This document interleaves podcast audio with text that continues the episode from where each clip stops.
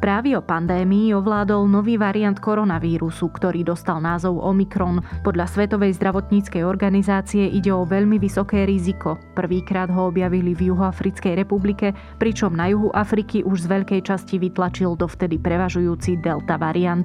No a prvé prípady zachytili aj úrady v Európe. Je utorok tridsiateho novembra a meniny majú Ondrejovia a Andrejovia. Dnes bude zamračené, miestami bude snežiť, v nížinách skôr pršať. Denná teplota mínus jeden až plus päť stupňov. Vítajte pri Dobrom ráne, dennom podcaste denníka SME s Nikolou Šulikovou Bajanovou. V Kompóte nájdete darčeky naozaj pre každého. Pre starých fotrov aj staré matere, hubárov a hubárky, turistov aj turistky, dievčatá aj chlapcov, povalačov aj povalačky, psíčkov aj mačičky, cestárov aj cestárky, krovky i kroviakov, Čechoslovenky a Čechoslovákov, železničiarky i železničiarov. Darčeky pre všetkých menovaných a menované i nemenovaných a nemenované nájdete na troch adresách: kompot bodka es ká, Laurinská devätnásť a Borimol v Bratislave.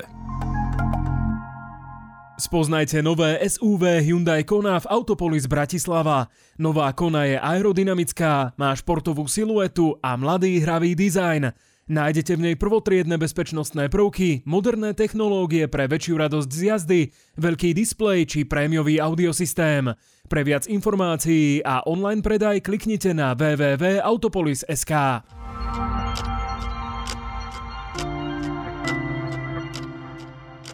A teraz už krátky prehľad správ. Americko-nemecké konzorcium Pfizer-BioNTech aj vývojári ruskej vakcíny Sputnik V v pondelok oznámili, že začali pracovať na nových verziách svojich očkovacích látok proti koronavírusu, ktoré by boli účinné aj voči novému variantu Omikron. Použili by sa v prípade, že by doterajšie očkovacie látky dostatočne nezaberali. Vývoj posilňujúcej dávky vakcíny ešte minulý týždeň oznámila Moderna. Od stredy sa bude povinná karanténa týkať všetkých, čo za posledných štrnásť dní navštívili rizikové krajiny bez ohľadu na očkovanie a prekonanie kovidu devätnásť. Karanténu doma alebo v ubytovacom zariadení budú musieť podstúpiť tí, čo navštívili Juhoafrickú republiku, Botsvanu, Namíbiu, Lesoto, Eswatini, Mozambik, Zimbabwe, Izrael, Hongkong a Seychely. Vyhlášku vydal Úrad verejného zdravotníctva. Český prezident Miloš Zeman podporil pri rokovaniach Vyšehradskej štvorky povinné očkovanie proti koronavírusu. Všetci politici sa podľa neho boja povedať, že jediným riešením je povinné očkovanie, pretože by tým stratili hlasy. Ako dodal, on si to dovoliť môže, pretože po desiatich rokoch končí vo funkcii prezidenta. Zeman je zaočkovaný tromi dávkami. Momentálne je v izolácii, pretože mal pozitívny test na ochorenie kovid devätnásť. Košická univerzitná nemocnica Luia Pasteura za ostatný mesiac prijala dvoch pacientov intoxikovaných ivermektínom. Pri oboch zaznamenali viac ako tisícnásobné prekročenie koncentrácie tohto lieku v krvi. Jednému pacientovi ide o život. Lekári zdôrazňujú, že ivermektín nie je liekom na kovid devätnásť a jeho užívanie neodporúčajú. Bez vakcíny je približne každý tretí slovenský policajt. Aktuálny podiel zaočkovanosti je asi šesťdesiatštyri percent, čo denníku SME potvrdilo policajné prezidium. Ešte slabšie je na tom s očkovaním armáda, v ktorej bolo v polovici novembra vakcinovaných asi päťdesiatpäť percent príslušníkov. Novela Infozákona by v budúcom roku mala priniesť zmeny vo zverejňovaní informácií pri štátnych firmách. Po novom by mali zmluvy zverejňovať aj oni. Ministerka spravodlivosti Mária Kolíková ďalej navrhuje, aby sa povinne zverejňovali aj prílohy a dodatky k zmluvám či štúdie analytických materiálov za verejné zdroje. Legislatíva je v medzirezortnom pripomienkovom konaní. A viac takýchto správ nájdete na sme bodka es ká.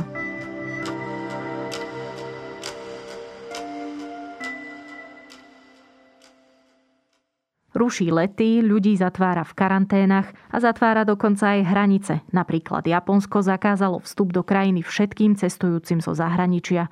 V Európe sa už tiež podarilo zachytiť niekoľko prípadov a aj odborníci zo Slovenska hovoria, že jeho odhalenie u nás je len otázkou času. Omikron šíriaci sa z juhu Afriky je nový variant koronavírusu, ktorý svojimi početnými mutáciami vzbudzuje mnohé obavy. Čo o ňom zatiaľ vieme, ako sa podpisuje pod štatistiky a kedy budeme vedieť, či nás proti nemu chránia vakcíny. Pýtať sa budem Denisy Koleničovej z oddelenia Primár.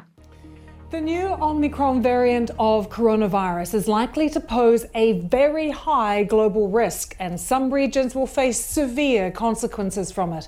That's the warning from the W H O, who's advising countries to accelerate the vaccinations of high-priority groups. thirteen countries we know now have reported confirmed or probable new cases of the Denisa, čo o novom variante zatiaľ vieme? Tak zatiaľ vieme o novom variante koronavírusu len veľmi málo. Svetová zdravotnícka organizácia ho nazvala ako Omikron a vedci ho prvýkrát identifikovali deviateho novembra v Juhoafrickej republike. Neskôr sa prítomnosť variantu preukázala aj u cestujúcich, ktorí sa presúvali z Juhoafrickej republiky do Hongkongu. V prípade Omikronu vedci hovoria o nezvyčajnom súbore mutácií, čo je vlastne asi najdôležitejšia informácia o tomto variante. Nazdávajú sa, že je to dané tým, že pacient, u ktorého sa variant rozvinul, bol človek s neliečeným há í vé vírusom.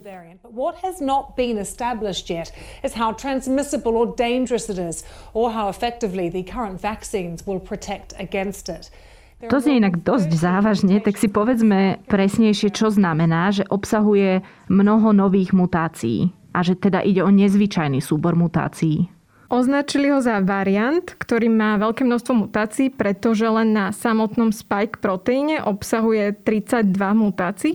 Spike proteín je dôležitá časť vírusu, pretože práve vďaka tomuto proteínu sa vírus dostáva do ľudskej bunky. Preto vlastne vedci špekulujú, že mutácie práve v tejto časti vírusu môžu spôsobiť to, že ho nedokážu protilátky, ktoré človek získal buď očkovaním, alebo tým, že prekonal vírus, detekovať. No, ukázalo sa však, že nemá tento variant koronavírusu mutácie len na spike proteíne. Tých mutácií je o mnoho viac a dnes sa hovorí, že ich je viac ako päťdesiat. Len pre istotu, keď hovoríme o tých spike proteínoch, to sú vlastne tie, tie nožičky alebo také tie výčnelky, ktoré ano, vidíme? Áno, také tie hroty. Uh-huh, uh-huh. Nazývajú sa aj hroty, ale keď odborníci to chcú povedať popularizačnou formou, tak často vlastne práve ten spike proteín prirovnávajú k akémusi kľúčiku, ktorý vlastne otvára nejakú časť na ľudskej bunke, tak aby sa dokázal do nej dostať a infikovať ju. Dobre, keď hovoríš, že tridsaťdva mutácií na spike proteíne a päťdesiat mutácií a hovoríme aj o tom, že je pravdepodobne infekčnejší tento vírus, lebo sa ľahšie dostane do hostiteľa, tak len aby si to vedeli ľudia predstaviť, ako to má Delta? Tak je to taká zákerná otázka, pretože keď sa povie tridsaťdva mutácií, asi si ľudia hovoria, že či je to veľa alebo málo, ale z toho, čo som čítala, tak tento Omikron má tridsaťdva mutácií, čo je dvojnásobok v porovnaní s Deltou. Čiže tým, že ich má viac, to znamená, že je nebezpečnejšie, že sa šíri rýchlejšie alebo že sa teda ľahšie dostane do ľudského organizmu? Áno, a môže sa ľahšie pravdepodobne dostať aj do organizmu, ktorý už teda koronavírus prekonal alebo ktorý je očkovaný. No a teda vysvetlíme si presnejšie, že o ako veľmi nebezpečný variant ide. To sa zatiaľ nedá presne povedať, že okoľko bude nebezpečnejší. Dáta ale ukazujú, teda dáta z Afriky ukazujú, že pravdepodobne je o mnoho infekčnejší než delta variant. Je to vlastne dané tým, že dáta z Afriky ukazujú, že za celú Juhoafrickú republiku sa v posledných týždňoch zvýšil počet pozitívnych z dvoch na deväť percent. A najviac zasiahnutá provincia Gauteng hlási dvetisíctristo prípadov denne a väčšina z nich je podľa odborníkov spôsobená variantou Omikron. We don't yet know whether Omicron is associated with more transmission, more severe disease, more risk of reinfections or more risk of evading vaccines. We should all be wide awake to the threat of this virus. But Omicron's very emergence is another reminder that although many of us might think we're done with COVID nineteen, it's not done with us. Ja už som zachytila článok, že nejaká juhoafrická lekárka hovorila, že pacienti s Omikronom majú mierne príznaky. Aké sú možno tie ďalšie informácie? Je to zatiaľ ťažký alebo ľahký COVID? Tieto informácie sú, dá sa povedať, že aktuálne trochu zmätočné. Nevieme povedať, aký priebeh budú mať pacienti, ktorí majú práve tento variant koronavírusu. Ja som zase napríklad zachytila informáciu, že prvé výsledky naznačujú, že nový variant môže spôsobiť opätovné splanutie infekcie, čo môže byť tiež veľmi nebezpečné. Takže preto by som sa vlastne nespoliehala na to, že keď je tento variant infekčnejší, ale že nespôsobuje zhoršené príznaky, tak by som sa na to nespoliehala práve preto, že vždy to je veľmi individuálne. Sama som od lekárov počula informácie o tom, že ťažký priebeh mali častokrát aj ľudia, ktorí boli mladí, čo sa kedysi hovorilo, že vlastne sa nestáva, že na plúcnej ventilácii skončia iba starší ľudia, ktorí majú nad sedemdesiat rokov, takže by som sa určite toho nedržala a stále by som dodržiavala opatrenia. Prečo sa vlastne vírus takto správa? Prečo mutuje? A čo týmto mutáciám vlastne napomáha? Tak ja by som pri tejto otázke chcela povedať, že mutujú všetky vírusy, nemutuje iba koronavírus, ale mutuje napríklad aj vírus chrípky. Je to vlastne dané tým, že vírusy môžu mutovať a snažia sa vlastne zachrániť alebo prežiť. No a práve tieto mutácie im pomáhajú k tomu, aby prežili, najmä keď vlastne už mnoho ľudí koronavírus prekonalo alebo sú zaočkovaní, teda majú protilátky. Teda ten vírus sa potrebuje nejako obmeniť na to, aby vlastne v populácii prežil. No a teda tá otázka je, že či nás chráni vakcína pred aktuálnou mutáciou, alebo teda pred aktuálnym variantom? To je dobrá otázka a pravda je taká, že aktuálne na ňu nevieme odpovedať presne a dokonca aj vedci majú rozličné názory na to, ako bude vlastne fungovať vakcína, ktorou sme aktuálne zaočkovaní.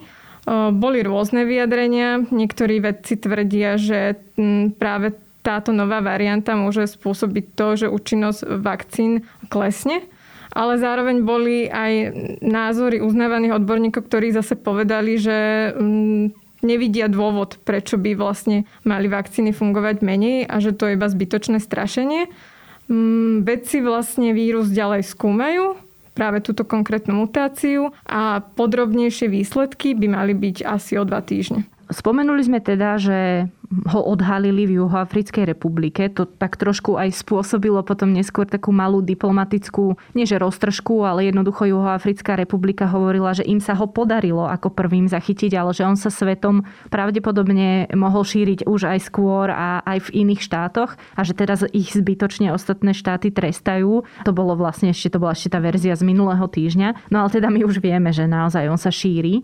Kde všade ho už zachytili? Čo vieme na sto percent povedať v čase, kedy nahrávame, čiže v pondelok podvečer? Piatok prvý prípad nákazy ohlásilo Belgicko. V sobotu sa pridali Veľká Británia, Nemecko a Taliansko. Včera potvrdili pozitívne prípady pacientov, ktorí mali Omikron v Portugalsku, Holandsku, Nemecku, ale aj v Českej republike. A to sú čo za prípady? To boli ľudia, ktorí cestovali z dovoleniek, alebo aké šírenie vlastne ide? Napríklad v Česku prvý prípad variantu Omikron mala žena z Liberca, ktorá sa vrátila z Namíbie cez Juhoafrickú republiku a Dubaj. Zaujímavé sú vlastne aj pozitívne prípady v Portugalsku, pretože tam sa vlastne ukázalo, že jedným z pozitívnych bol futbalový hráč, ktorý sa vrátil z Juhoafrickej republiky a nakazil ostatných dvanásť hráčov, takže tam trinásť pozitívnych prípadov. Čo je ešte zaujímavé, tak konkrétne tento vírus Omikron mal najskôr úplne iný názov, alebo teda sa polemizovalo, že bude mať iný názov a skončil s názvom Omikron. Tak teda ako vznikalo to pomenovanie, prečo nie je ten pôvodný Ní, ak sa nemýlim? No to je taká celkom zábavná historka, pretože možno aj mnohí čitatelia denníka es em e, ktorí si kupujú printové vydanie, v ňom v sobotu našli informáciu, že nový variant koronavírusu sa pravdepodobne bude volať Ní. V podstate túto informáciu sme prebrali z magazínu Nature. Nevymysleli sme si to sami. V podstate to bolo ďalšie písmenko v gréckej abecede, ktoré malo nasledovať v týchto pomenovaniach koronavírusov. Nakoniec sa však Svetová zdravotnícka organizácia rozhodla, že dá novému variantu koronavírusu názov Omikron.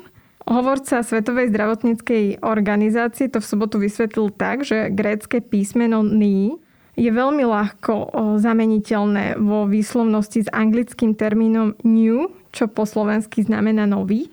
No a zároveň ale vynechali aj štrnáste písmeno, ktoré je xi.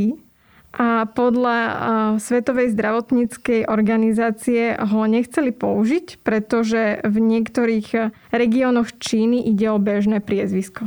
A teda samozrejme sa tak aj volá čínsky prezident a od začiatku boli veľké problémy s tým, že sa práve aj koronavírus pripisoval, alebo teda ho označoval dokonca aj americký prezident Donald Trump za čínsky vírus, čo nebolo úplne v poriadku. Takže ide v podstate asi aj o trochu pochopiteľné rozhodnutie.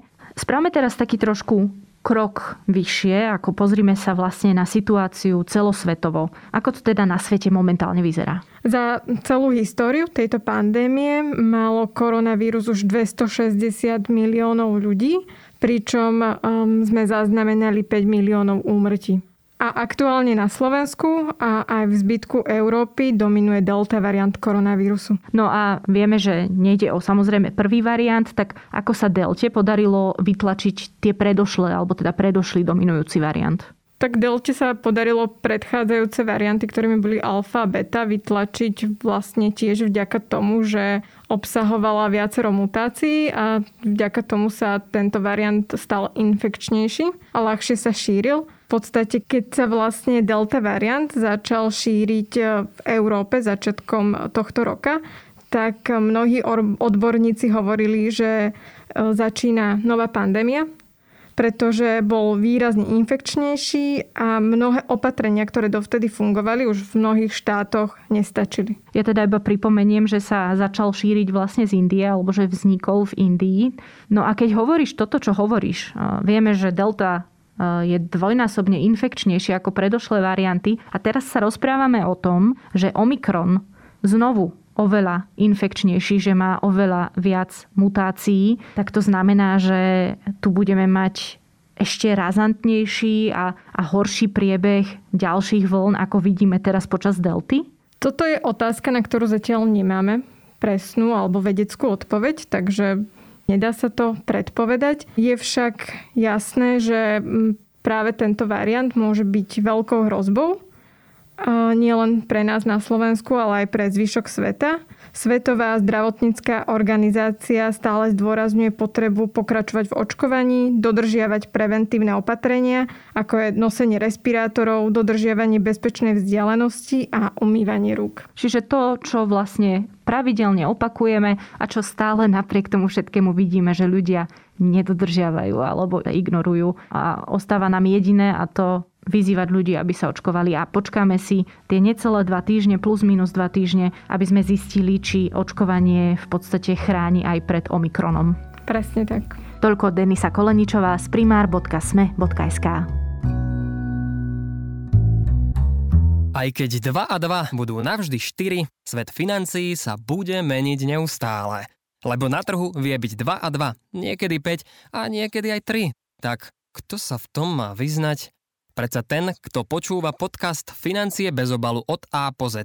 S generálnym riaditeľom tri šesťdesiatpäť Banky Andrejom Zaťkom sa o tom rozprávam ja, Mário Šmíkal. Podcast vám prináša tri šesťdesiatpäť Banka a každý druhý útorok ho nájdete vo všetkých podcastových aplikáciách. Vážite si svoje zdravie a radi si udržiavate zdravú dušu? My tiež. Naše podcasty o zdraví pre vás nahrávame naozaj s radosťou. Union Zdravotná poisťovňa vám prináša až dva podcasty zamerané na zdravie. Podcast Zdravé reči sa venuje zdravému životnému štýlu a dobrej fyzickej kondícii. A v podcaste Zdravá duša na vás čakajú zaujímavé rozhovory o duševnom zdraví. Naše podcasty nájdete na všetkých streamovacích službách. Aj vďaka nim môžeme meniť životy k lepšiemu. Prajeme vám príjemné počúvanie.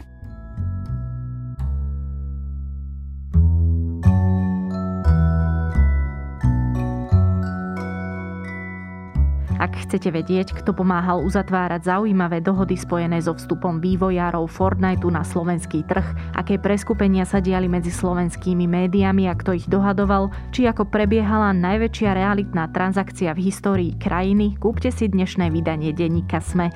Nájdete v ňom magazín Právo, v ktorom už šiesty rok za sebou vydavateľ Slovak Spectator Jan Palo a Adam Valček prinášajú rebríčky najväčších advokátskych kancelárií na Slovensku. Ja som ho už mala tú česť čítať a môžem spokojným svedomím povedať, že nejde len o magazín pre právnikov. Ešte raz, magazín Právo nájdete dnes v denníku SME. Na dnes je to všetko. Počúvali ste Dobré ráno, denný podcast denníka SME. Moje meno je Nikola Šuliková Bajanová. Do počutia opäť zajtra.